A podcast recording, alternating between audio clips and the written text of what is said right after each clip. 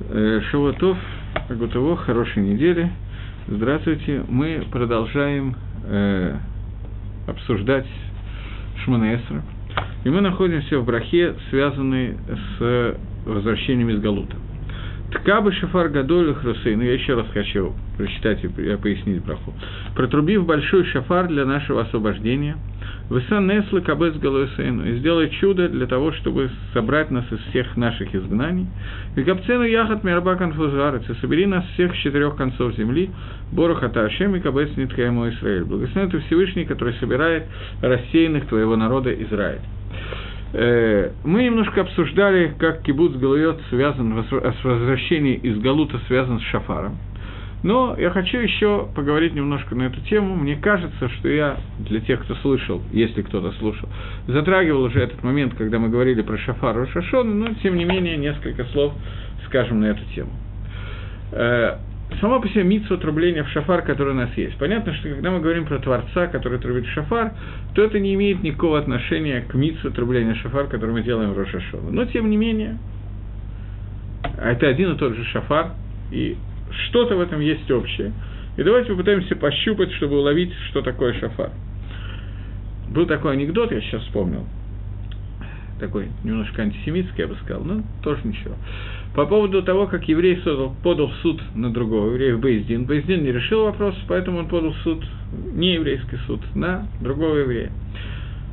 Такой процесс, что я много лет трубил в синагоге в Шафар, а теперь сказали, что я состарился, плохо, плохо трублю, и от меня забирают шафар и передали кому-то.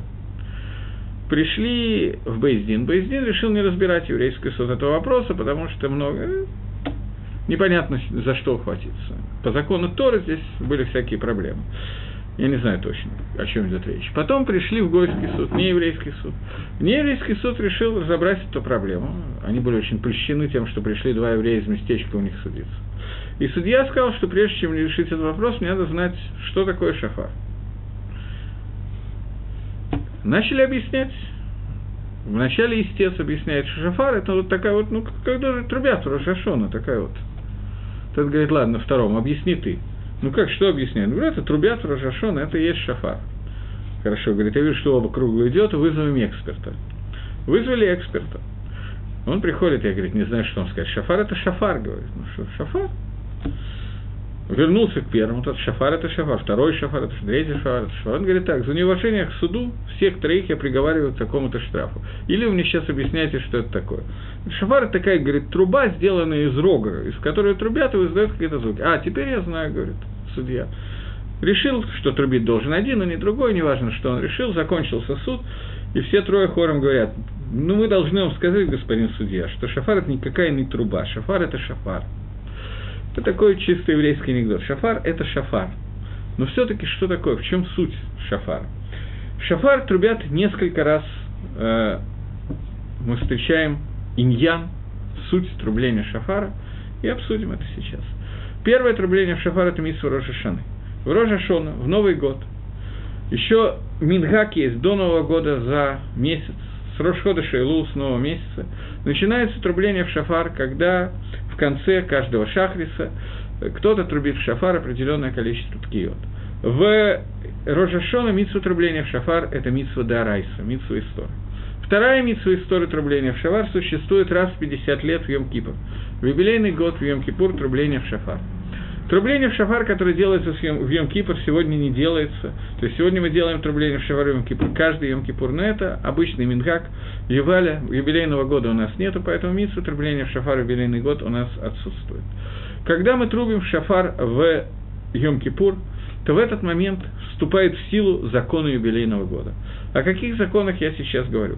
Первый закон, связанный с Ювелем, это то, что если у меня есть земля, наследную удел в Эрицесрое, и этот удел получен от, по наследству от поколения к поколению, дошел до меня до того, с того времени, как Маширабейну и Шобы Нун, вернее, разделил Эрицесройль между коленами и между семьями, которые пришли из Египта и вошли в Эрицесройль, получили каждый свой наследный удел, который был данным в зависимости от жребия, решалось по жребию, кто получит.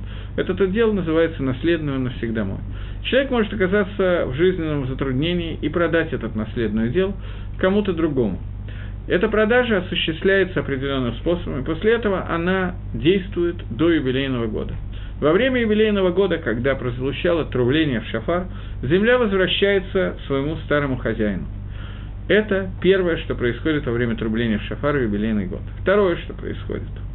Таким образом, другими словами, Эрицисроэль Исроэль передано мне как Ахузат Алам на постоянное владение, и нельзя продать Эрец Лицмитут, нельзя продать землю на постоянно. Через какое-то время, в зависимости от того, сколько лет осталось до юбилейного года, но на 50-й год всегда земля возвращается своему владельцу. Второе, что связано с трублением шафар в Йом-Кипура, я начал с шафара Йом-Кипура, потом Рашашона, потом о нашей брахе. Второе, что происходит во время трубления шафара в Йом, э, в Йом-Кипур, да, это есть такой закон. Существует два вида рабов, которые существуют. Эвид Канаани и Эвид Еврей. Канаанийский и еврейский раб. Нас сейчас интересует раб-еврей. Что такое раб-еврей? Такое достаточно непонятное понятие, которое существует в Торе, а именно Дехайну, что э, человек может э, продать себя в рабство. Например, в случае, если у него есть проблемы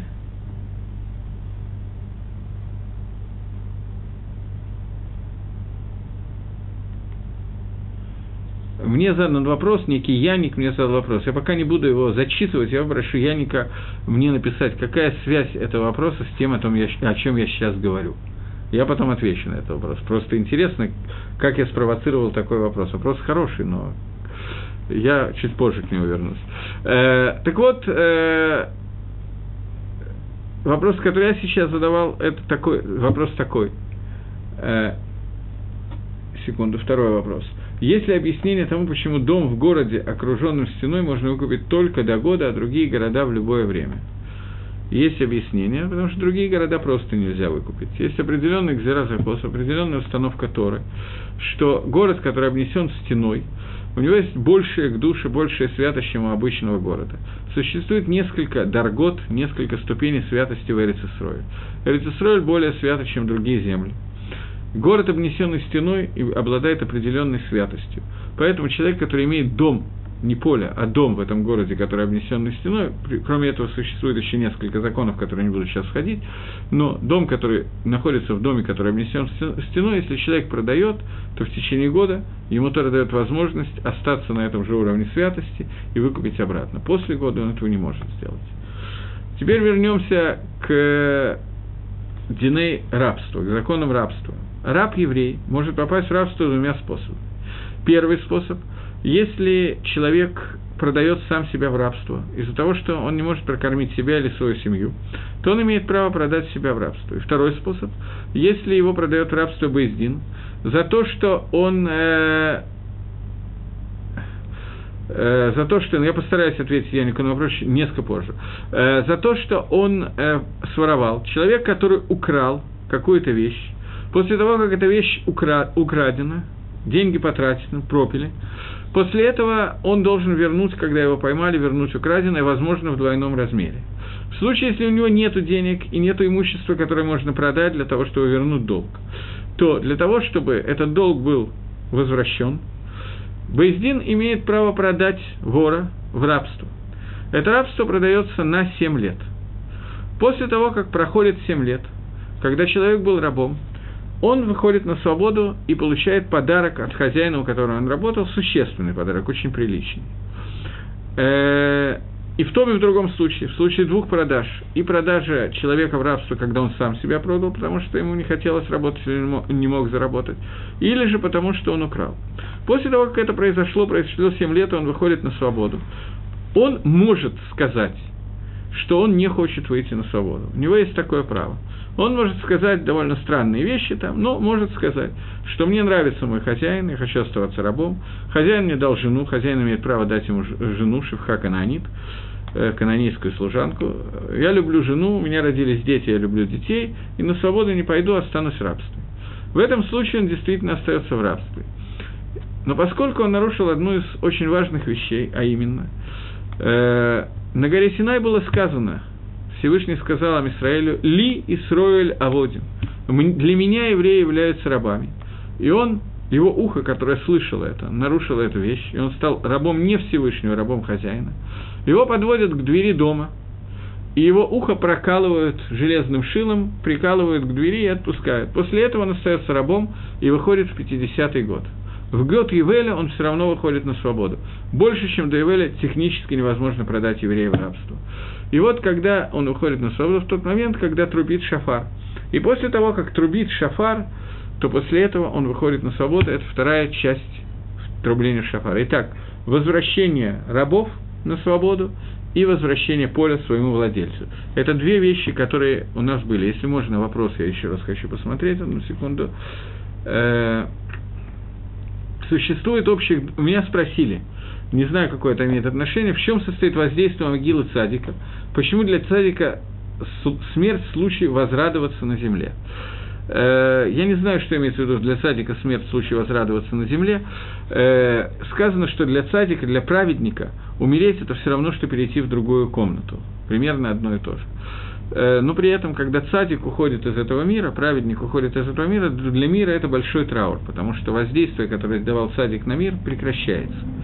Могила праведника, могила, то место, где захоронено тело человека, оно остается, оно каким-то образом продолжает связывать душу этого человека, который находится, особенно садика, находится в Ганедане, она продолжает связывать эту душу с этим миром. Насколько она продолжает связывать, это махлокис, это некий спор. Существует два подхода к э, э, молитве на могиле праведника. Первый подход, я очень коротко отвечаю, первый подход состоит в том, что это просто помогает мне сосредоточиться, литракес, каким-то образом обратиться с молитвой к Творцу. И второе, что в тот момент, когда я молюсь на могиле праведника, это более такой общепринятый подход, скажем так, когда я молюсь на могиле праведника, то праведник присоединяется, его душа присоединяется к моей молитве и присоединяется к моим просьбам. Поскольку заслуг у садика немножко больше, чем у меня, то поэтому в этом случае это может каким-то образом помочь. Большего воздействия могилы садика, чтобы я видел, где-то было написано, я не знаю. Но, тем не менее, это достаточно для того, чтобы каким-то образом периодически ездить молиться на могилы праведников. И я так предполагаю, что это каким-то образом связано с тем, что на следующей неделе, в следующем решен у нас Лагбаумер. И в Лагбаумер есть Мингак, обычай, ездит на могилу раби Шимона Барьяхая.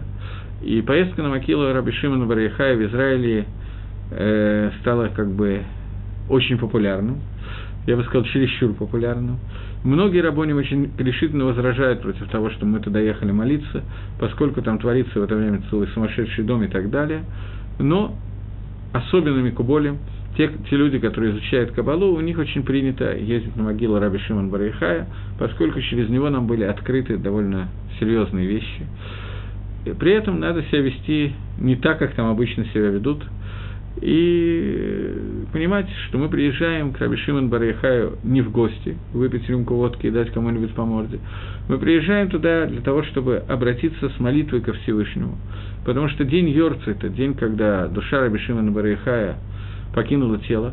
Это день, когда мы молимся о нем, и он каким-то образом известно, это очень вещи все очень тонкие, малоизвестны, но известно, что праведник в день Йорцита поднимается с одной ступеньки на другую ступеньку в Ганедане, и, соответственно, его тфила в этот день, его нашама в этот день, его душа в этот день может оказать большее воздействие. И, соответственно, этому, когда мы обращаемся с какой-то просьбой, если его душа присоединится к нашей просьбе, то у нас больше шансов что-то получить. Здесь важно понять, что праведник, который жив – мы тоже просим его молиться о чем-то. Люди приходили к Раби Ханину Бендосу, рассказывает Гемора, для того, чтобы попросить его о чем-то помолиться. Это не означает, что они сами не молились. Просто Раби Ханина Бендоса, его молитва, она обладала большим качеством, потому что он лучше умел это делать. Э, не только Раби Ханина Бендоса, любой праведный человек, который молится, и просто любой человек, который молится, если есть несколько человек, которые молятся по одному и тому же поводу, это всегда больше. Поэтому сказано в Геморе, что человек должен свою цару, свое несчастье передать э, в руки Цибура, сообщить о нем, что у меня кто-то болен, не дай Бог, для того, чтобы люди молились об этом, потому что твила шельрабим, твила многих людей, она обладает большим схутом, большими заслугами. Это больше этрацон, большее желание, время удобное для тфилы, удобное для того, чтобы Всевышний принял эту тфилу. Когда мы говорим о, молитве цадика, это одна из причин, почему молитва садика слышится, кроме его заслуг и так далее. Есть еще одна причина. Праведный человек, он ощущает любая тфила, она связана с хисароном, с недостатком. Я чувствую какой-то изъян, у меня кто-то болен, я переживаю по поводу болезни этого человека и хочу лаашлим этот изъян, который существует. Э, когда я рассказываю об этом обычному человеку, ну, болен у тебя кто-то, проблема, ничего страшного. Когда это речь идет о праведнике, человеке, который по-настоящему праведный, он ощущает эту трагедию как, так же, как я, как собственную трагедию. Поэтому его твила обладает большими свойствами. Э, это когда мы говорим, естественно, про живого человека. Когда мы говорим про молитву на могиле, немножечко другой нет. Вот это примерно в двух словах то, что можно сказать. Я точно не знаю, поскольку пока я отвечал, я подумал, что в этом вопросе, кроме смысла Лагбовера, может быть еще два смысла, которые я могу придумать. Поэтому я не буду подробнее отвечать, поскольку я точно не знаю, в чем состоит этот вопрос. И вернусь к шафару. Таким образом, первые две вещи, связанные с шафаром, я извиняюсь перед остальными за то, что я отвлекался, но я решил, что мне надо отвечать на все вопросы. Э, шафар, о котором мы сейчас говорим, обладает свойством возвращать. Мы видим, что юбилейный год – это год, который во время трубления шафара возвращает две вещи. Первое возвращение, которое делает шафар, это возвращает землю своему хозяину. Хочу я или не хочу, Тора меня обязывает во время трубления шафара отказаться от владения земли и передать своему хозяину. Таким образом, свойство шафара – лашуф, легашиф, возвратить, легахзир. То же самое с рабом. Раб утратил свою свободу, он продал себя, он сам согласился остаться, раб, остаться рабом на 50 лет. В тот момент, когда Тора дала заповедь протрубить шафар в юбилейный год, во время трубления в шафара, шафар люди возвращаются, рабы возвращаются, тот же самый иньян. Теперь вернемся к шафару Рожашона, который является основной митцвой трубления в шафар, который мы делаем каждый год в Рожашану. Трубление в шафар, которое делается в Рожашону. В Рожешону одно из основных, что мы должны сделать в Рожешону, мы должны начать 10 дней Чува. Мы должны принять на себя то, что Всевышний – это Мелах, и трубление в шафар напоминает мне о Малхусе, о том, что во время когда царь э, вставал на престол, новый царь приходил на престол, трубили в трубы, в шифарот и так далее, для того, чтобы возгласить, что Гашем Гу Мел, э, стал новый царь. Сегодня мы возглашаем Рожашона, провозглашаем Гашем Гу Мелах, Всевышний он царь. В связи с тем, что Всевышний царь, начинается новый Магалах, новый путь. Если он царь, то я должен Лахзор Бетшува, то я должен пересмотреть свои позиции в мире в течение какого-то времени, года, двух, десяти, тридцати, пятидесяти, семидесяти, я жил не думая о том, что Всевышний царь. И, соответственно, в то время, как я жил не думая о том, что Всевышний царь, я делал какое-то количество авирот, я не делал какого-то количества мецвод, я должен возвратиться к Творцу, я должен принять на себя Оль Малхут Шамаем. Шафар привл... делает то, что меня заставляет принять этот Оль Малхут Шамаем.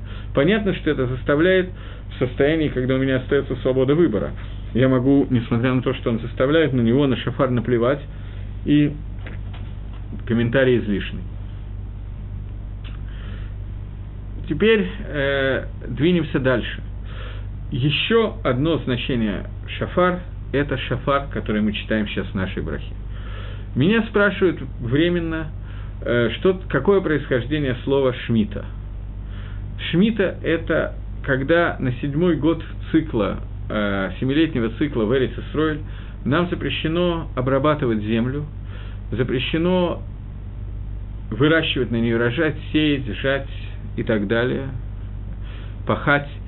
То, что вырастет само, из Торы разрешено в пищу. Некоторые вещи, из которых сами вырастают, рабоны запретили. Слово «шмита» означает «лишмот», отстраниться, отбросить. Мы отбрасываем землю, перестаем быть хозяевами этой земли – мы объявляем эту землю на один год Гефкером. Мы возвращаем ее своему настоящему хозяину, а именно Гакодыш Барогу, а именно Всевышнему. То же самое происходит в Ювале, юбилейный год. Э, таким образом, два значения шафара мы уже увидели. Это шафар Шмидт и Шмидт, шафар юбилейного года, который возвращает рабов и возвращает Арисосоль прежнему хозяину. Возвращение. И второе значение шафара Рожашона – это тоже возвращение, возвращение из духовного галута, в котором мы находились, когда мы делали авирот, к чуви, к Творцу. И третье значение шафара употреблено в этой брахе. Ткабы шафар гадоль для того, чтобы возвратить нас. Протрубив большой шафар для того, чтобы возвратить нас, сделать кибуц из Галута, возвратить из Галута в Эрицесройль, из, также из духовного Галута к Всевышнему. Это еще один вид трубления шафара, который здесь сказан. Только это трубление шафар дано не человеку, это трубление будет производить сам Творец. Каким образом, я не знаю. Для того, чтобы понять суть шафара, шафар – это очень непонятная вещь. И в этом анекдоте, который я рассказал, шафар – это шафар, а не труба, это эмет, это правда. Шафар это, шафар – это не труба. Каким образом шафар может обладать свойством, митсвой, заповедью, не знаю, действием, которое возвращает все к своему хозяину. Возвращает абсолютно все, возвращает наша браха. Шафар возвращает нас из Галута. Ювель, Шафар возвращает землю, Шафар возвращает рабов. Рожашона, Шафар возвращает нас к Чуве. Макешер, Чува, возвращение земли рабов нас из Галута к Шафару. Какая связь?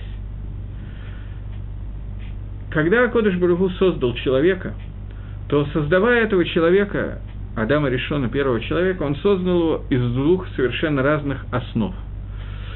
Все, что создал Всевышний, оно имеет раздвоенность. Что имеется в виду? Есть бриот создания, которое сделано из нижнего мира.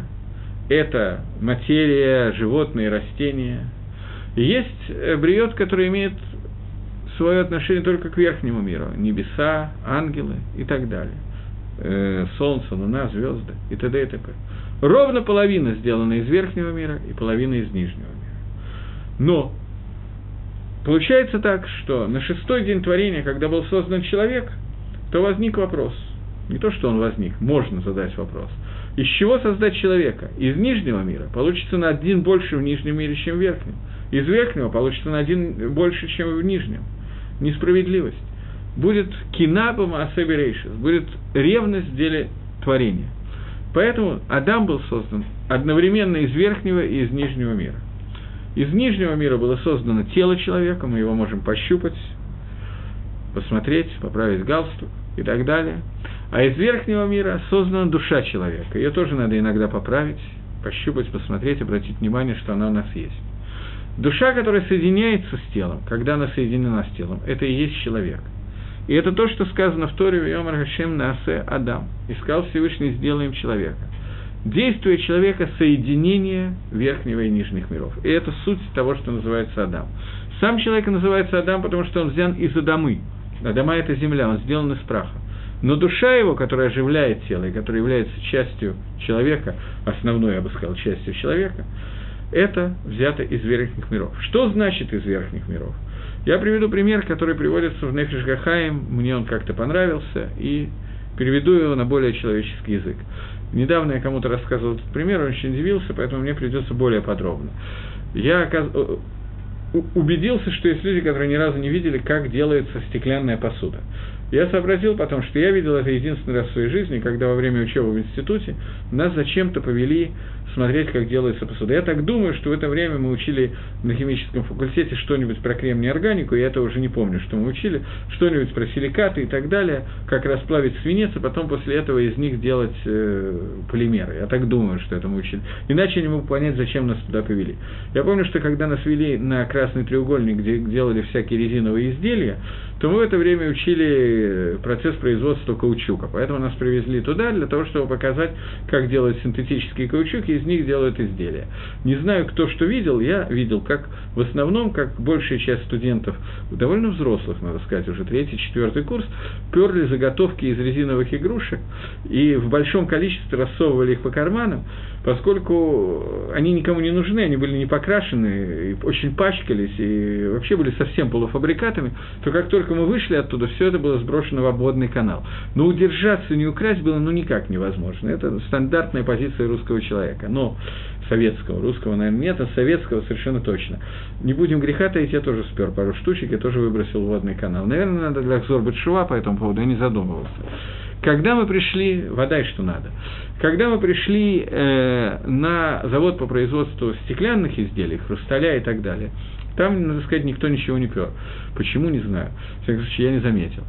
И э, мне было очень интересно, как это делается. Я первый раз это видел, хотя, безусловно, читал неоднократно. Огромная печка, в которую загружается просто, я бы сказал, обычный песок, ну, добавляется несколько ингредиентов, на самом деле достаточно песка, расплавливается, и вот эту вот стеклянную массу суется такая длинная-длинная трубка в печку, наматывается некоторое количество вот этой вот массы расплавленного песка на трубку, потом стеклодув начинает дуть в нее.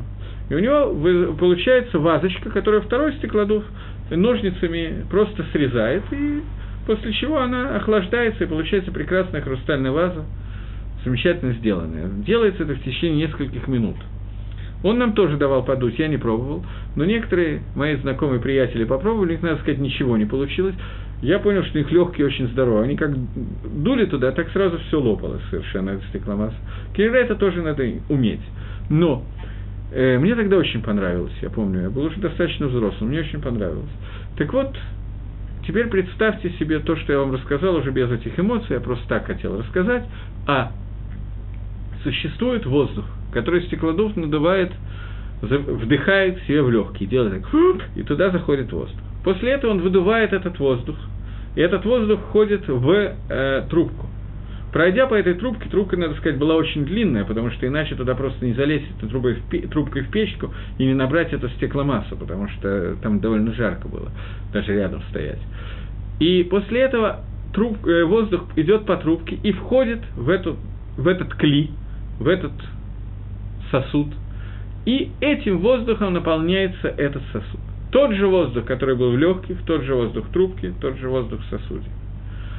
Говорит Нефиш Гахаим, что когда Кодыш Баругу набрал воздух, либо и холь, естественно, что Всевышнего нет тела, и он не набирал воздух, но тот же воздух, который находился во Всевышнем, этот же воздух находился по дороге к человеку, и это тот же самый воздух, который вошел в человека. Так же, как стеклодув.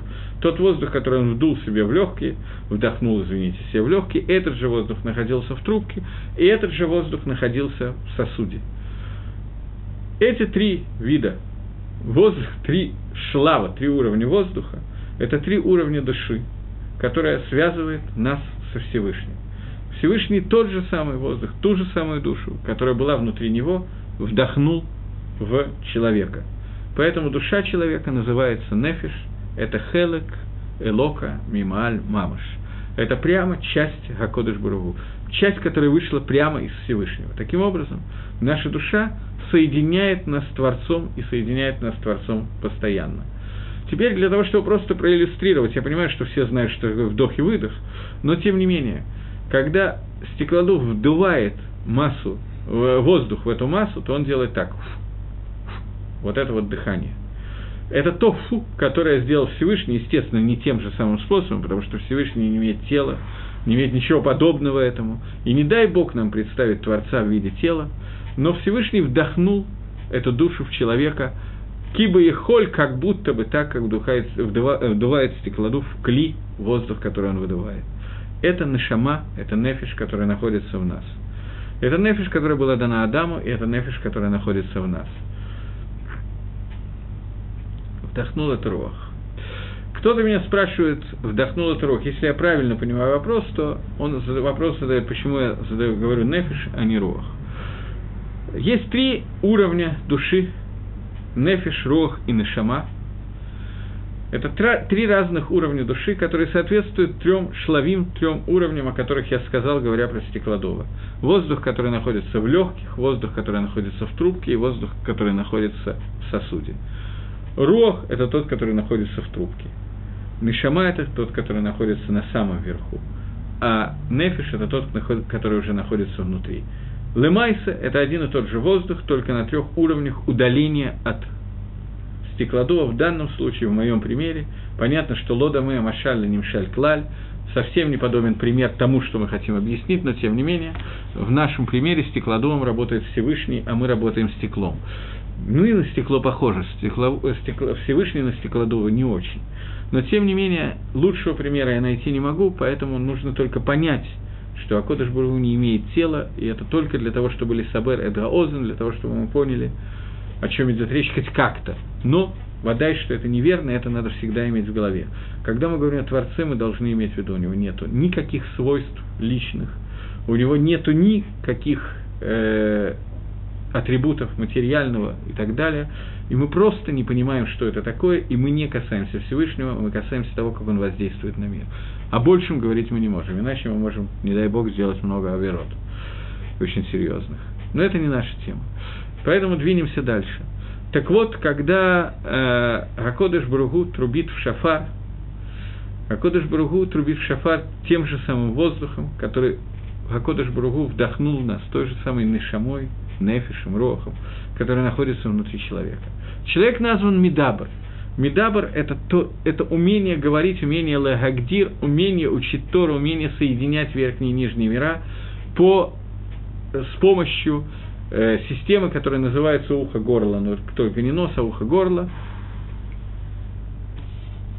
Поэтому, примеру, в еврея была вдута большая емкость воздуха, чем в нееврея.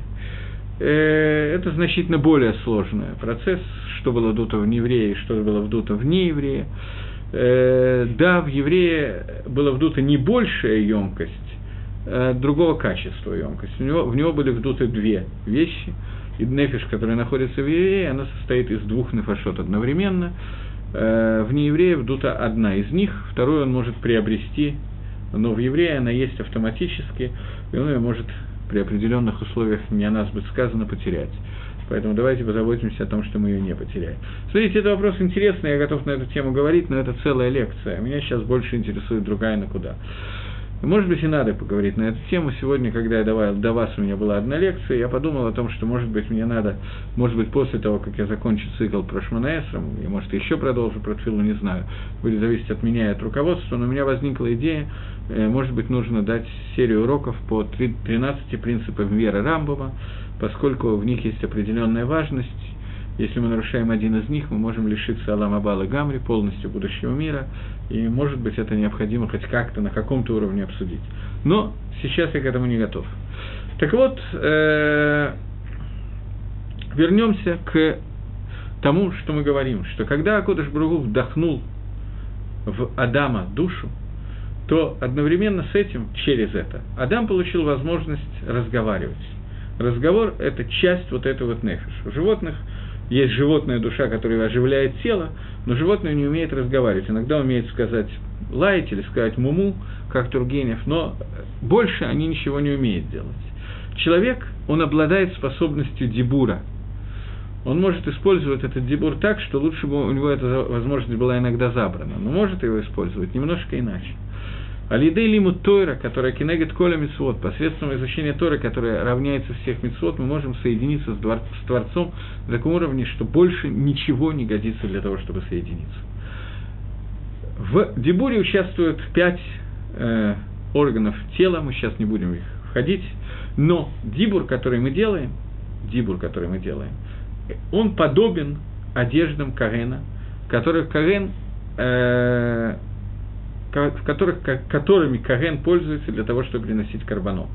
Сегодня, когда мы не можем приносить жертвоприношения, посредством наших молитв, а это идет через дебур, молиться про себя нельзя, мы обязательно должны высказывать словами то, что мы хотим, то, что мы думаем, поэтому все, что мы на мы говорим, не вслух, шепотом, но говорим. Когда человек это делает, он соединяет мир с Творцом почти так же, как это сделано карбонот, то есть после того, как нету карбонот, это единственная возможность такое сделать, соединиться с Творцом во время тфилы. Но у нас есть некоторая проблема. Одежды Кагена, для, в которых Каген служит свою службу, в случае, если они были использованы для каких-то других вещей, они становятся посольными. Они не годятся для работы. Например, если они были испачканы, или если в них сделали шимуш шельхоль, мыила, они выходят из гэгдыша и портятся. Все. Поскольку вы уже поняли, на что я намекаю, с, с свойственной мне тонкостью, элегантностью гипопотама в посудной лавке, я намекаю о том, что мы свой дибур, несколько свой коах дибур, свое умение разговаривать несколько заморали, используя самыми разными способами, не будем входить в детали. Лошин горы, сквернословием и так далее, и так далее. После этого возникает вопрос, как может этот дибур помочь нам одежды корены, кауны, которые это, то, что я сейчас говорю, это фраза из молитвы, которую мы молимся в Эриф Йом Кипр, Тфила Зака. Когда мы говорим, что одежды Карена, которые испачканы, не годятся для одежды, как мы можем молиться нашим языком, губами, нашими одеждами, которые у нас есть? Тем не менее, мы молимся, но понятно, что бгам, изъян нашей молитвы тоже лежит на поверхности. Это не означает, что не надо молиться, но срок о том, что надо молиться, а не что не надо. Но, тем не менее, бгам, изъян нашей молитвы лежит на поверхности. И бгам, который мы делаем нашими авирот, может затронуть все 248 органов человеческого тела. И таким образом все органы будут не то чтобы посульны,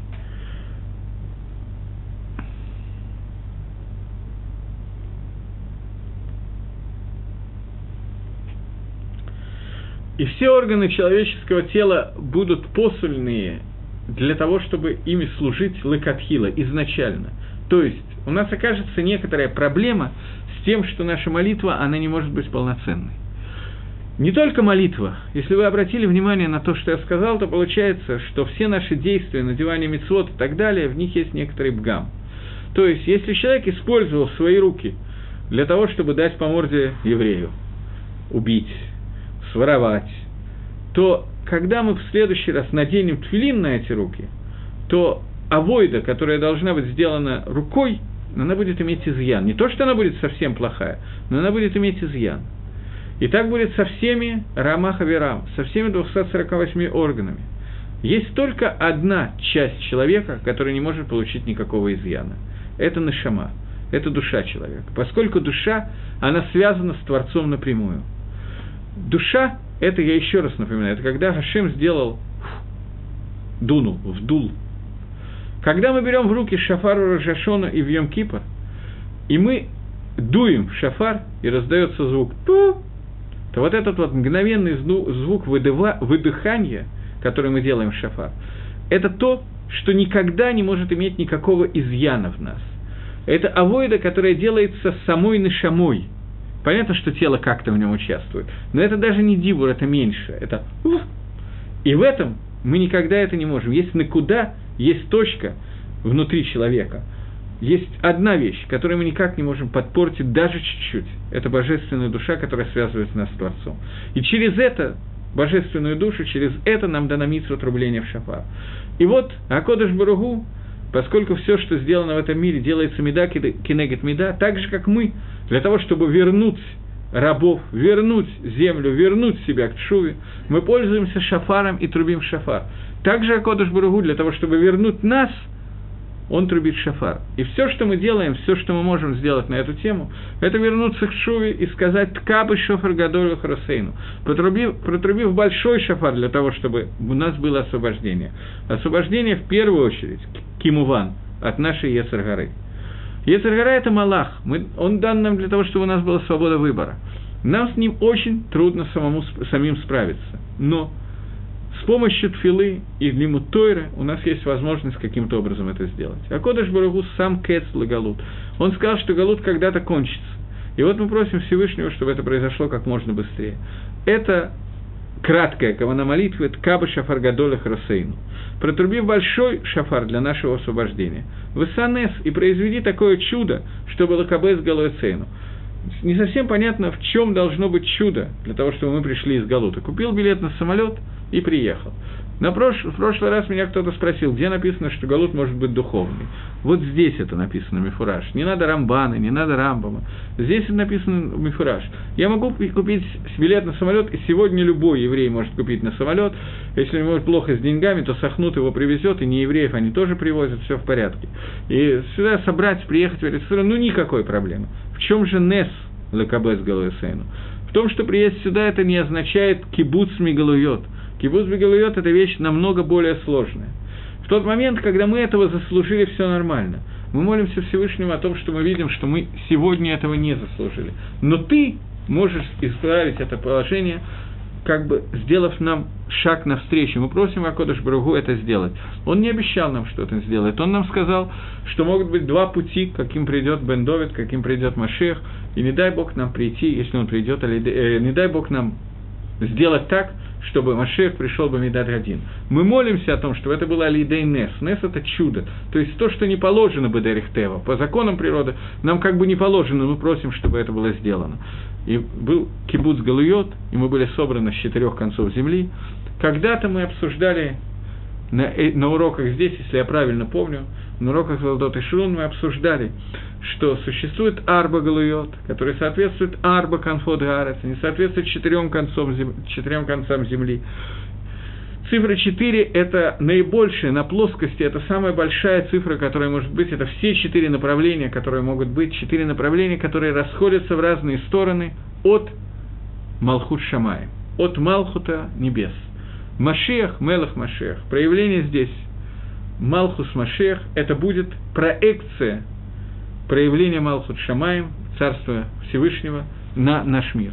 Поэтому мы просим, чтобы со всех четырех концов земли мы были собраны, со всех четырех возможностей изгнания мы были собраны в это место.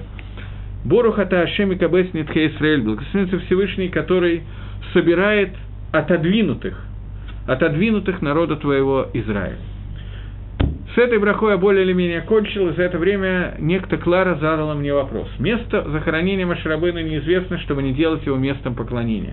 Почему же сделали могилу Рабишиман Барайхая место поклонения? Э, прежде всего, могила Рабишиман Барайхая не стала местом поклонения. Место поклонения Кавана имеется в виду, что Акодыш Бругу знал, что Маширабейну, через которого была дана Тора, он находился на таком высоком уровне, что есть хшаш – определенные опасения, я думаю, что близкие к 100%, того, что будут из народа мира люди, которые объявят, что Маширабейну – это Авойда Зойра, сделают из него Авойда Зойра, сделают из него идолом. Не просто поклонение, а объявят его посредником, через которого можно обращаться ко Всевышнему, посредником, через которого Всевышний воздействует на мир и так далее. Сделают его тем, чем не надо делать. И вот поэтому Акодыш Баругу сделал так, что могила его может быть видна, но дойти до, него невозможно, до нее невозможно. Те, кто стоят снизу, видят ее сверху, те, кто стоят сверху, видят ее снизу. Разбились на две группы, те, которые сверху видели снизу, те, которые снизу видели сверху. И что касается Раби Шимон бар то люди приезжают к нему на могилу для того, чтобы молиться на могиле праведника. В этом нету авейры – то, что там происходит, всякие безобразия в это время, это неизбежно, когда приезжает много народу и приезжают повеселиться и так далее. Есть определенный сигулот, определенные вещи, которые там происходят. Я не говорю, что надо туда ездить молиться. Когда я был, наверное, в первый год моего пребывания, может, во второй, пребывания в Эрицисрое, мой Рошкололь провел э, длинную беседу по поводу того, что мальчику из хорошей литовской семьи совершенно нечего в Лагбаумер делать на могиле Раби Шимон Бариха. Я с ним абсолютно согласен. Абсолютно согласен. Это не, неверно туда ехать именно в этот день. Я не говорю, что не надо молиться на могиле у праведников, это надо делать. Но то, та толпа, которая приезжает, и то, что там происходит, это лишнее. Хотя многие люди очень праведные туда приезжают с хорошими намерениями и справляются с этим. Ничего страшного. В этом году это особенно проблематично, потому что Лагбаумер Мусей Шаббат, и наверняка будут люди, которые поедут на могилу Рабишина Барихая в Шаббат, Потому что как можно не съездить на могилу Рабишина Барайхая, выехать в Бесей Шаббат, это очень поздно, можно поехать заранее. И так далее. Понятно, что это Авейрак Дойла, это большое преступление, делать этого нельзя, и комментарий излишний. Вот. Но при этом никакого поклонения, никакой Авойда Зойра из Рабишина Барайхая, к счастью, не сделано.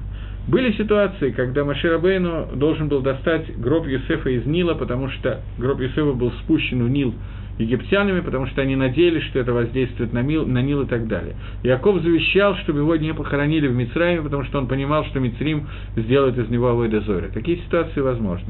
Рабишин Барихай об этом такого опасения не видно. Поэтому это просто неверно. Окей, двинемся немножко дальше. Поскольку я стал слишком долго каждую браху комментировать, я хочу уже давно немножко увеличить темп, но у меня пока не получается.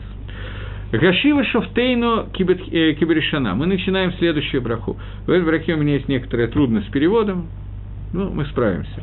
Гашива Шофтейно Киберишана. Давайте еще раз вспомним. Прошлая браха говорила о том, что мы просим Всевышнего собрать нас с четырех концов земли. Куда собрать? Вы угадали в Эрицесрой. После того, как мы собираемся в Эрицесрой, Наверное, здесь надо еще одну на кусок прошлой брахе сказать все-таки. Мы находимся в Муцей Шабас Паршат Багар. Мы находимся сразу после того, как мы читали в синагоге Паршу, который называется Багар. Парша Багар задается... Э, у меня вопрос возник, пока я не успел. Если евреи, евреи не вышедшие из, из Египта, будут ли они возрождены в Тхиазамейсе? А евреи, вышедшие из Египта, будут возрождены в Тхиазамейсе? Вначале ответьте мне на этот вопрос, потом я отвечу на первый. Те евреи, которые вышли из Египта и умерли в пустыне, не вошли в Эрицесрой, они будут оживлены во время Тхиаза Моисим или нет? Я передал вопрос, эстафетную палочку. Когда будет напечатан ответ на этот вопрос, я отвечу на следующий. Но пока я хочу двинуться дальше. В Паршат Быгар есть одно интересное место. Э, место такое, где Тора начинается, эта парша начинается словами. «И сказал Всевышний, Вайдавер Хашем Эль Маше Бегар Синай. Искал Всевышний Маше на горе Синай. Вот Торет Шмита, вот законы Шмита. Сегодня кто-то мне здесь написал, что такое Шмита, это связано с прошлой недельной паршой. Вот законы Шмита. Шесть лет ты будешь обрабатывать землю, в седьмой год ты должен объявить землю Гефкером. Она тебе не принадлежит, обрабатывать нельзя. Любой человек, так же, как ты, может прийти, кушать с нее и так далее. Собирая урожай, ты можешь собрать не больше, чем на три трапезы. Остальное ты можешь собирать ровно столько же, сколько любой другой еврей, который пришел в это место. И все это возможно в Эрицесрое. Только в Эрицесрое. Заповедь Шмита есть только в Эрицесрое. Э, даже Драбоном. Так теперь возникает такой вопрос – может быть, не только драбон. То, теперь возникает такой вопрос. Э, э, какая связь? Почему сказано, вот заповеди, которые тебе были даны на горе Синай? На горе Синай было дано еще некоторое количество заповедей, я бы даже сказал, что довольно много, у меня пальцев не хватит, чтобы сказать. Почему именно про Шмиту, про единственную заповедь, было сказано, что она была дана на горе Синай? Есть много ответов на этот вопрос. Есть много-много ответов на этот вопрос. Я не буду давать все, меня интересует часть. Те, что вышли, мне говорят, пока прислали ответ на мой вопрос. Те, что вышли, видимо, будут возрождены, видимо, Маше будет возрожден. Про Маше – да. Но относительно Дорга Мидбар, поколения пустыни, есть спор в Геморе Сангедрин между Раби Акивой и Раби Шимоном. Раби Шимон говорит, что Дор э, Мидбар, поколение Егип... вышедших из Египта, поколение, получивших Тору, встанут во время Тхеза Мейтим, будут возрождены. Лоумадзе, напротив этого Раби Акива, говорит, что поколение вышедших из Египта, поколение, которое сделало Эгель Загав, поколение, которое совершило Хет Мираглим, поколение, которое не удостоилось войти в Эрисисроиль, не будет возрождено, не встанут во время Тхеза Мейс. Раби Шимон немножко, это тот самый Раби Шимон Барейхай, о котором мы говорим, который был похоронен, и Лагбамер будет его Йорцит, он на это сказал, он был учеником Раби Акива. Он сказал Раби Акива, что ты покинул свой медат э, хесед. Слишком сильно ты Бамидад один, по мере суда судишь. Оставь, говорит, Агадот, Мидрашим, и займись Галахой, Тумой, то, в чем ты являешься самым сильным в мире.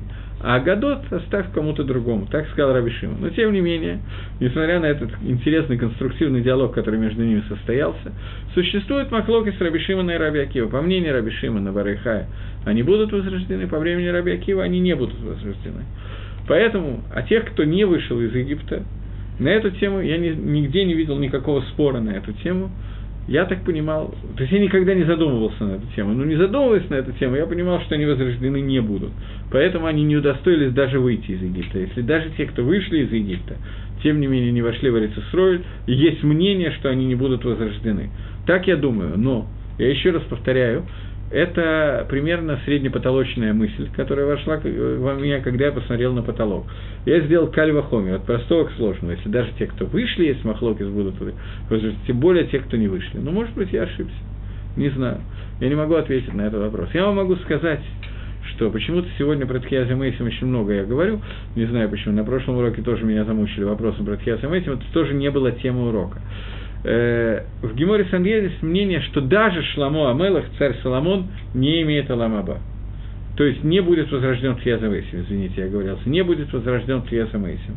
Правда, пока шло обсуждение Рабаним на эту тему, вышел Батколь, раздался голос с небес, и Акодыш Барагу сказал, что у кого будет Аламаба, а у кого нет, ребята, буду решать я. Вы хороший дрошот говорите, хороший сворот, но этот вопрос оставьте для меня. Поэтому я тоже вам рекомендую оставить этот вопрос на усмотрение Всевышнего. Пусть он каким-то образом решит этот вопрос, тем более, что есть разные варианты ответа на этот вопрос, которые мне сейчас приходят в голову, поэтому мы оставим. Теперь вернемся к тому, о чем я говорил только что. Э, в Баршат Бегар задан вопрос, все Мифоршим как один задает этот вопрос. Э, Причем здесь Шмита около горы Синай? Зачем сказано, что вот законы, которые даны на горе Синай, Шмита? Почему именно Шмита дана на горе Синай? Есть несколько ответов на этот вопрос. Шмита – это одна из заповедей, которая первая, первая, не первая, из заповедей, которая связана с Эрицесройль. Исроэль. Эрец Исроэль – это Эрец Шиват Гаим, земля семи народов, которая получит Амисраэль, войдя в Эрец Исроэль. И на горе Синай будет сказано, что существует миссия, связанная с душей Эрец Исроэль. Есть святость Эрец Исроэль, и эта святость Эрец Исроэль – это отделение Эрец Исроэль от всех других арцот, от всех других земель, отделение, связанное с тем, что в ней есть душа, святость, шехина, проявление Всевышнего и так далее. В нижнем мире на нашем уровне это проявляется в том, что в этом месте у нас есть определенные заповеди, которые связывают нас с Творцом. Цифра 7, как мы, по-моему, обсуждали, когда говорили, не помню, обсуждали или нет, в крайнем случае обсудим. По-моему, мы обсуждали, когда говорили о седьмой брахе Шманаэсер. Цифра 7 – это самая насыщенная, самая большая цифра, которая может существовать в этом мире. Шева, Сева, Сева – это Савуа, Лисбоа, насыщенный, полностью завершенный. Это Шева. Цифра 7. Семь народов мира населяли Эрицисроль, которые должны были быть изгнаны из Эрицисроль, и эта земля семи народов должна была быть получена Амисраэлем. После того, как эта земля избавится от семи недостатков, которые несли в себе Плештим, Канааним и так далее, после этого, когда эта земля будет очищена, она соединится с Израилем и Мимейлос к душе к душе – это отделение для святости. Весь этот материальный мир мы должны, я об этом говорил в начале, когда мы, с самого начала, когда мы говорили о четвертой брахе Шманаэсра, что весь материальный мир мы должны посвятить Творцу. Одна из величайших мудростей, в которой содержится практически вся Тора, состоит в том, что сказал Шломо Амелах «Баколь драхейха да эву» Во всех путях своих ты должен познать Всевышнего. Во всех путях этого материального мира мы должны присоединиться к Творцу. Мы должны весь этот материальный мир посвятить Творцу. Человек, который вошел в Эрец Исроэль, в других местах это сделать на этом уровне технически невозможно. Человек, который вошел в Эрец Исроэль, он сеет, жнет, убирает урожай и так далее – и все это он посвящает соединению Эрцисроиль и Всевышнего. Она отделена для этого. Поэтому Митсва Шмита, Митсва Маасер и все остальные Митсвот Луйот Барец, они связаны с душей Эрицисроиль, поэтому они связаны с Эрицисроиль. Это один из осадот, который мы получили, один из основ, который мы получили на горе Синай, поэтому Митсва Шмита связывается с Митсвой. Одно из объяснений, почему Митсва Шмита связывается с Мамад Синай. Мамад Синай, то, когда мы стояли на горе Синай, это то, что дало нам статус Исроиля, то есть Ешар Кель, прямо ко Всевышнему. И именно в этот момент у нас появилась та дополнительная душа, про которую меня кто-то спросил, что в евреи есть немножко больше воздуха. Я не знаю, что имелось в виду под воздухом, но душа действительно в этот момент у нас появилась дополнительная душа. Не еврей может получить эту душу сегодня, в тот момент, когда он делает гию. А по мнению первого Любавического время, Баальтания, о Гиюр делают только те, технически могут только те, и Гашгаха Протит Всевышний приводит это так, чтобы Гашгаха Протит э, Гиюр делает те души, которые находились на горе Синай. Я не до конца знаю грамматику русского иврита. Мне задали вопрос, почему сказано в горе Синай, а не на горе Синай. Там сказано в Йомар Хашем Аль-Маше Б. Гар Синай. Я не знаю на, рус... на иврите, что такое на и что такое в. Есть Б. Б это означает и на, и в внутри. Если бы надо было сказать внутри горы Синай, то сказали бы бето, внутри. Когда мы говорим на Б, это означает В и Н в зависимости от э, контекста. Аль-Гар Синай вы имели в виду, что надо было сказать Аль-Гар Синай. Нет, Б на горе Синай, э, нахождение в, в каком-то месте, это называется Б, а не Аль. Аль – это сверху. Это как бы предлог, который указывает сверху. Я понял вопрос постепенно, пока на него отвечал. Я не сразу понимаю, извините, торможу немножко, но постепенно понимаю. Окей, теперь двинемся дальше. Таким образом, на горе Синай нам было открыто что вся Тора сделана для того, чтобы мы могли соединить духовные и материальные миры, вернее, посвятить материальный мир духовному, подчинить ему, что есть цель в этом мире, и эта цель дана через 613 митцвот. Эта цель может проявиться по-настоящему только внутри Эрец Исроэль. Не только в Мицвод Луйот Баарес, не только с Мицвод, связанные с землей Эрец Исроэль. Мицвод, которые связаны с землей, они в принципе отсутствуют за границей. Они есть только в Эрицесроль, потому что только эта земля отделена только для службы Творцу. В другом месте это невозможно. Но даже любые другие митцвот, включая трубление в шафар и так далее, пишет Рамбан в конце книги Дворим, что эти митцвот даны Торой, даны Всевышней, это митцвот Дарайса, чтобы они исполнялись в Хуцларец как подготовка, из Торы подготовка – но для, как подготовка к исполнению этих митцвот Берецесрой.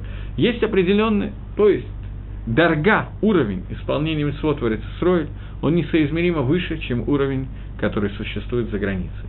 При этом надо давать себе отчет, что нарушение этих митцвот Берецесрой, он несоизмеримо выше, чем э, нарушение этих митцвот за границей. Это можно сравниться с человеком, который э, подворовывает у царя, немножечко царь дал какие-то распоряжения, он ворует – Авера, я не знаю, как по-русски э, делает преступление против царя. Но он делает эти преступления где-то у себя в деревне, или он пришел в дворец и делает прямо там эти. Когда мы сегодня в Эрицесроль делаем Аверот, мы делаем эти Аверот во дворце царя царей Всевышнего.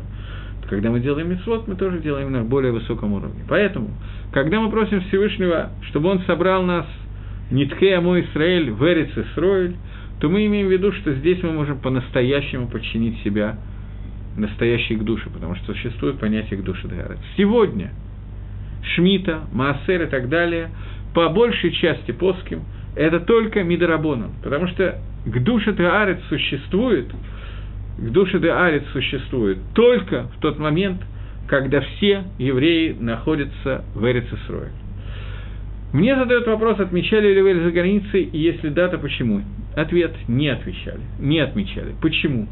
Потому что Митсу Эвель – это одна из митцвот, которая связана с Эрицесроэль. Более того, даже в Эрицесроэль не отмечается Эвель в тот момент, когда Ров Амисраэль не находится на территории Эрицесроэль. Поэтому Эвель перестали отмечать, очень трудно точно установить время, когда это перестали делать, в тот момент, когда Санхерев изгнал 10 колен, забрал 10 колен с собой в Вавилон – есть мнение, что эти десять колен были в будущем возвращены чуть позже, Ирмиягу их вернул, и тогда Ивель вернулся. Есть мнение, что этого не было, поэтому очень точно трудно установить дату, когда перестали соблюдать Ивель.